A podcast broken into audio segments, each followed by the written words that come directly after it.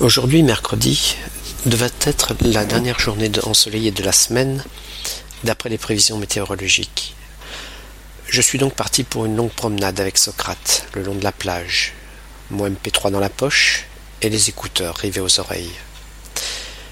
Je marche au son de la voix de San, intarissable quand il s'agit de raconter des morceaux de vie. Puis ce sera la voix de Steve qui prendra le relais. Désolé, Mistake, tu ne seras pas la suivante sur mon MP3.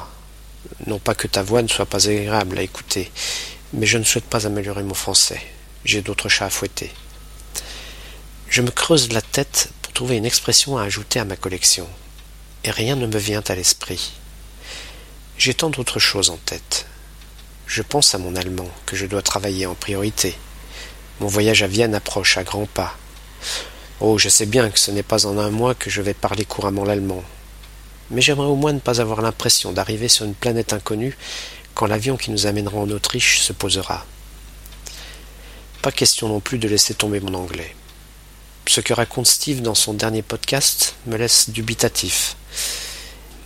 Il a concentré tous ses efforts au cours des derniers mois sur l'apprentissage du tchèque, et ses niveaux d'allemand, d'espagnol, de portugais et même de russe ne semble plus être au niveau où il voudrait qu'il soit. Moi, je ne veux pas mettre tous mes œufs dans le même panier. Je jouerai donc sur les trois tableaux. Entretien de mon anglais, forcing sur l'allemand, et un peu de temps pour maintenir le rythme de croisière, avec un nouveau texte en français à écrire chaque jour. On ne peut pas être à la fois au four et au moulin.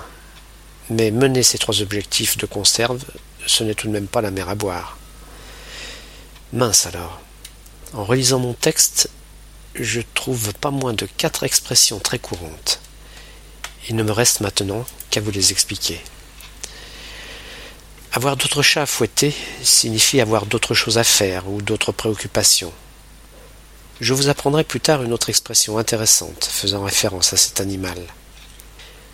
Quand je dis que je ne veux pas mettre tous mes œufs dans le même panier, je veux simplement dire qu'il faut s'engager dans différents domaines pour ne pas se retrouver pris au dépourvu en cas de difficulté sur un de ces domaines.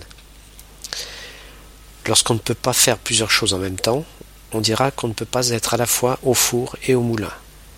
Vous ne pouvez pas à la fois moudre le grain et cuire le pain. L'expression la mer à boire s'utilise pour décrire une entreprise longue et difficile. Vous comprendrez que ce n'est pas la mer à boire veut simplement dire que la tâche n'est pas si compliquée et certainement pas insurmontable.